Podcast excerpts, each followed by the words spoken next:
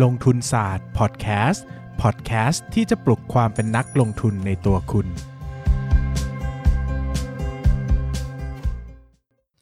สวัสดีครับ ยินดีต้อนรับเข้าสู่รายการลงทุนศาสตร์พอดแคสต์รายการที่จะชวนทุกคนพัฒนาความรู้ด้านการเงินและการลงทุนไปด้วยกัน วันนี้นะครับจะชวนทุกคนมาคุยกันในหุ้นอีกตัวหนึ่งที่ผมอะอยากพูดจริงๆผมไม่ได้ถือหุ้นตัวนี้นะ ตอนที่มันลงมาเยอะ ก็ไม่ได้ถือขึ้นไปเด้งหนึ่งก็ไม่ได้ถือนะครับ แต่ก็เป็นหุ้นอีกตัวหนึ่งที่ผมคาดการณ์ผิด เออ อันนี้ก็เป็นเรื่องที่ยังไงดีล่ะ เออ มาเล่าให้ฟังละกันเป็นเป็นเป็นอุทาหรณ์สอนใจไหมเป็นไปได้นะครับ วันก่อนผมจัด Clubhouse นะครับ เรื่องทำมาต่อไปอับดุลหุ้นนะถามได้ตอบได้ถูกไหมอีกเรื่องนะครับ มีน้องมาถามว่าพี่ครับ ผมเนี่ยนะ อ่านหุ้น วิเคราะห์หุ้นโดยละเอียดเลยนะ มองภาพอนาคตนู่นนี่นั่นอ่านวิเคราะห์เต็มที่นู่นนี่นั่นโอ้โห แบบมันต้องเป็นอย่างนั้นมันต้องเป็นอย่างนี้คิดแบบรอบคอบละเอียดหาข้อมูลเต็มที่เฮ้ยพี่แต่ออกมาจริงมันคนละอย่างเลยว่ะผมไปคิดว่าช่วงช่วงอะไรนะ ช่วงเอ่อตอนเกิดวิกฤตโควิด -19 เนี่ยไอ้พวกถุงมือยางเนี่ยมันจะต้องดี เพราะว่ามัน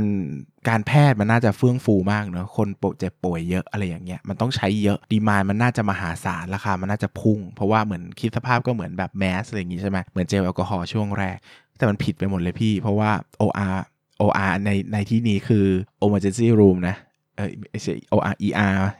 เอ้ยโอ้ผิด OR คือ operation room นะห้องผ่าตัดห้องผ่าตัดผิดปิดแบบปิดนานมาก เพราะว่าป้องกันความเสี่ยง กลายเป็นว่ากลายเป็นว่าตัว อุปกรณ์พวกนี้ใช้น้อยลง งบออกมาไม่ดี คิดผิดไปหมดเลยพี่เพราะผมว่าผมก็คิดดีแล้วนะ มองภาพอนาคตคิดรอบครอบใช้ไฟForce วิเคราะห์แล้วดูดู demand supply แล้วดูงบแล้วประเมินมูลค่าหุ้นแล้ว คิดละเอียดละเอียดแล้วพี่แต่ผิดหมดเลย ผมไม่เข้าใจอะ มันเป็นอะไรนะผมจะบอกว่า น้องถามว่าพี่ผมต้องแก้ยังไง มันเราจะแก้ยังไงดีอะไรเงี้ยเราจะทำผมทำอะไรผิด ผมก็บอกว่าเฮ้ย น้อง สิ่งที่น้องทำมันไม่ได้ผิด สิ่งที่น้องทำมันเรื่องธรรมดาครับ ใครๆก็ผิดทั้งนั้นในตลาดหุ้นน่ะตลาดหุ้นมันคือการคาดการณ์อนาคต ผมจะบอกว่าหุ้นที่ผมถืออยู่ 10 ตัว ผมว่าคาดการณ์ถูกแค่สี่ห้าตัวแค่นั้นแหละ ที่เหลือก็คาดาคาดการณ์ผิดติดดอยเยอะแยะนะครับ คิดว่ากำไรจะมามันก็ไม่มาเนาะเป็นทุกคนนะครับนักลงทุนเก่งแค่ไหนอะก็ไม่ได้ทายถูกเสมอไปหรอกเนาะมันไม่มีใครแบบเทพเจ้า คือเราจะบอกว่าไม่ว่าคุณจะวิเคราะห์หุ้นถูกแค่ไหนเก่งแค่ไหนรู้เยอะแค่ไหนอะก็เป็นไปไม่ได้ที่คุณจะวิเคราะห์หุ้นถูกทุกตัว มันก็ต้องมีวันที่คุณผิด เออ มันเป็นเรื่องธรรมดา แต่ แต่พอ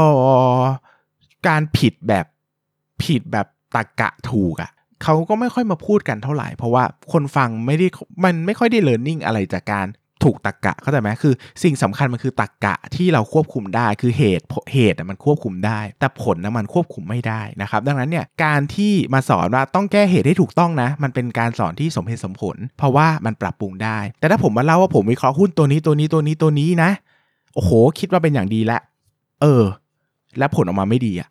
ผมก็ไม่รู้จะเล่าทำไม เข้าใจคือเข้าใจฟีลลิ่งผมปะคือผมก็รู้สึกว่า อ้าว ก็ ก็ผมก็ทำเหตุดีแล้วไง แต่ผลมันควบคุมไม่ได้อะไรเงี้ยวันนั้นน้องเขาถามผมบอกเฮ้ยเป็นอย่างนี้แหละน้องเซียนหุ้นที่ไหนเขาเป็นอย่างน้องกันเยอะแยะมันไม่มีใครถูกทุกตัวหรอกคนขาดทุนเป็นร้อยล้านยังเยอะแยะเลยนะเขาก็วิเคราะห์ถามว่าเขาวิเคราะห์ไม่ดีหรอเขาก็วิเคราะห์ดีเขาก็มองภาพอนาคตแบบที่เขาเห็นแหละนะครับวันนี้ก็เลยยกหุ้นตัวหนึ่งมาที่ผมคิดว่ามันเป็นแบบนั้นอะผมก็วิเคราะห์ตัวนี้ว่ามันจะดีนะ แต่อันที่ต้องยอมรับว่าผมไม่ได้ซื้อ เพราะว่ามันไม่ใช่ตัวที่ผมชอบที่สุด ซึ่งก็โชคดีไป เพราะว่าถ้าผมซื้อผมก็จะขาดทุนคิดว่านะคงไม่ขาดทุนหรอกถ้าซื้อตอนถูกๆมันก็ยังกำไรแหละแต่มันจะผิดคาดละกันนะหุ้นที่ผมจะพูดถึงก็คือ Home Pro นะครับ Home Pro เนี่ยเป็นหุ้นที่ค้าปลีกเนาะอุปกรณ์วัสดุตกแต่งบ้านนะครับ ก็ปีที่แล้วผมก็เคยพูดว่า ตอนนั้นปีปีปีที่แล้วเนี่ยมันมีหุ้นกลุ่ม สร้างบ้านหลายตัวมันก็มาเนาะผมก็บอกว่าเฮ้ยจริง ๆ แล้วเนี่ยหุ้นกลุ่มนี้น่าสนใจนะ global home pro ดูโฮมอะไรพวกเนี้ยหุ้นที่เกี่ยวกับบ้านเพราะว่าอะไร เพราะว่าเรา work from home ไง คนเราอยู่บ้านมันเห็นบ้านทุกวันอะเออแบบตอนเราอยู่ที่ทำงานบางทีเรากลับมานอนบ้านมันเราไม่กี่ชั่วโมงอะเหนื่อยก็นอนแล้วใช่ปะแต่ work from home เราอยู่บ้าน 24 ชั่วโมงอะเรานั่งเห็นบ้านทุกวันแล้วเราก็เห็นว่าเออไอ้ฝ้านี้มันก็ไม่สวยเนาะอันที่พม่านก็ขาดเนาะอันนี้รั้วก็ไม่สมบูรณ์เนาะซ่อมบ้านดีกว่าอะไรเงี้ยผมก็เลยคิดว่าเฮ้ยมันน่าจะเป็นอีกเขาเรียกว่าอะไรล่ะ เขาน่าจะเป็นผลพลอยได้หรือว่าหุ้นส้มหล่นอีกกลุ่มหนึ่งที่ได้ผลประโยชน์จาก work from home เพราะว่าคนเนี่ยมันอยู่ที่บ้านบ่อยขึ้น นานขึ้นเนาะพออยู่บ่อยขึ้นนานขึ้นโอกาสที่มันจะหงุดหงิดลูกตาซ่อมบ้านมันต้องมีสิ อันนี้ผมก็วิเคราะห์เนาะแล้วก็ไปดูภาพรวมหุ้นหลาย ๆ ตัวมันก็ดีนะ อย่าง global นี่ก็เห็นได้ชัดว่ากำไรก็ค่อนข้างจะทรงตัวหรือดีขึ้นหน่อย ๆ นะ ในช่วงที่แย่ ๆ นะครับ ผมเลยบอกเฮ้ยโฮมโปรก็น่าจะดีนะนะในปีที่ผ่านมานนี้ก็เคยพูดไว้กับเพื่อนเนาะแต่ก็ไม่ได้ซื้อหรอกนะครับ เพราะว่า เราไม่ได้ชอบโฮมโปรขนาดนั้นเนาะนะครับก็มีหุ้นทุนตัวที่ชอบมากกว่านะครับผลที่เกิดขึ้นก็คือกำไรตลอดทั้งปีของโฮมโปรเนี่ยลดลง 16.54%เออ เยอะนะ เยอะนะสำหรับสำหรับโฮมโปรแต่ไม่เยอะสำหรับโควิดโควิดหุ้นโควิดหนึ่งตัวทำหุ้นกำไรลดลง 16.5%ถามว่าเยอะไหมไม่เยอะเลย ถือว่าน้อยด้วยซ้ำถือว่าโฮมโปรเก่ง แต่ถามว่าในสิ่งที่เราคาดอะ มันไม่ใช่อย่างที่เราคิดเนาะเพราะว่าเนี่ยเราพอมาดูกำไรรายไตรมาสนะครับเราจะเห็นว่ากำไรไตรมาสหนึ่งนะครับลดลง 10.80%อันนี้เริ่มเกิดโควิดเข้าใจได้กำไรไตรมาส2ลดลง 38.25%เอออันนี้ปิดหน้าร้านเข้าใจได้นะครับไตรมาส3เปิดร้านแล้วนะครับกำไรยังลดลง 5.51%ไตรมาส 4 ก็ยังเปิดร้าน กำไรลดลงอีก 11.61% ไอ้2กับ1เนี่ยผมคาดการเข้าใจได้เนาะแต่พอมาเป็น 3 กับ 4 ผมไม่เข้าใจอะเอาง่ายๆ คือผมไม่ได้ตีความว่ามันจะลดลง ผมคิดว่ามันจะทรงตัวพอไหวอยู่ เพราะผมคิดว่ามันน่าจะได้ประโยชน์จากคนแต่งบ้านบ้างสิอะไรอย่างเงี้ยแต่ปรากฏว่าเฮ้ยไม่วะ โฮมโปรไม่ได้ทำแมคานิซึมหรือไม่ได้มีกลไก การเกิดปฏิกิริยากับมนุษย์แบบที่ผมคิดเนะรายได้ตลอดทั้งปีของเขาลดลงจากปีก่อนหน้าเนาะจาก 67,373 ล้านบาท เหลือ 61,748 ล้านบาท ลดลง 8.35%นะครับในขณะที่กำไรลดลง 6 6,176 เหลือ 5,154 ลดลง 16.54%นะครับ แบบนี้เห็นตัวเลขง่ายๆ อย่างนี้ก็รู้ว่า โอเค Net Profit Margin ก็น่าจะ แย่ลงด้วยเนาะกำไรมันถึงถึงลดมากกว่ารายได้นะครับพอมาแกะตัวรายได้ดูเนี่ยเราจะเห็นว่ารายได้มันลดลงทุกภาคส่วนธุรกิจเลยนะครับผลกระทบหลักๆมาจากการปิดหน้าร้านทั้งในไทย และมาเลเซียก็ส่งผลให้ยอดขายและรายได้จากการบริการบริการลูกค้าลดลงนะครับรายได้ส่วนหนึ่งหายไปจากยกเลิกกิจกรรมโฮมโปรเอ็กโปด้วยนะครับรายได้ค่าเช่าค่าบริการลดลงหมดเลยนะครับโอ้โหแบบเออเนาะ อ่านถูกตรงนี้แล้วผมก็เออเนอะมันก็แย่จริง ๆ นะครับ ในขณะที่รายได้ลดลง 8.35%นะครับ อัตราขั้นต้น นะครับอัตราขั้นต้นค่อนข้างทรงตัวนะอัตรากำไรขั้นต้นค่อนข้างทรงตัวนี่ถือว่า ถือว่าค่อนข้างไม่แปลกนักสำหรับธุรกิจค้าปลีกนะเพราะว่าปกติแล้วขายมากขายน้อยอัตรากำไรขั้นต้นก็ควรจะทรงตัวทั้งนั้นแหละนะโดยธรรมชาตินะครับเพราะว่ามันไม่ได้เป็นธุรกิจผลิตที่มันจะมี economy of scale นะครับก็หรือว่าโอเค ยกเว้นคุณลดราคาสู้เนอะแต่อย่างเงี้ยแปลว่าโฮมโปรไม่ได้ลดราคาแข่งเท่าไหร่คือไม่ได้ลดไม่ได้ลดราคากระตุ้นดีมานนะเพราะชื่ออาจจะเชื่อมั่นได้ว่าดีมานไม่ได้มีไงพอดีมานไม่มีลดราคาไปมันอาจวอลุ่มขายอาจจะไม่ดีขึ้น แต่ยอดขายอาจจะลดลงอีกนะก็อาจจะไม่ได้ลดราคาสู้เท่าไหร่นะครับ ในขณะที่อัตราส่วนค่าใช้จ่ายต่อยอดขายรวมปรับลดลงเล็กน้อยคือ 0.16%อันนี้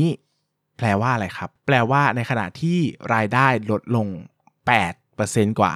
ค่าใช้จ่ายแทบไม่ลดลงเลยนะครับ ก็อันนี้เป็นผลสำคัญเลยนะครับ ที่ทำให้ภาพรวมทั้งปีเนี่ยกำไรลดลงอย่างมากนะครับ เพราะว่ายังไม่ไม่ไม่อยากใช้คำอย่างมากเลย 16%เองใช้คำว่าลดลง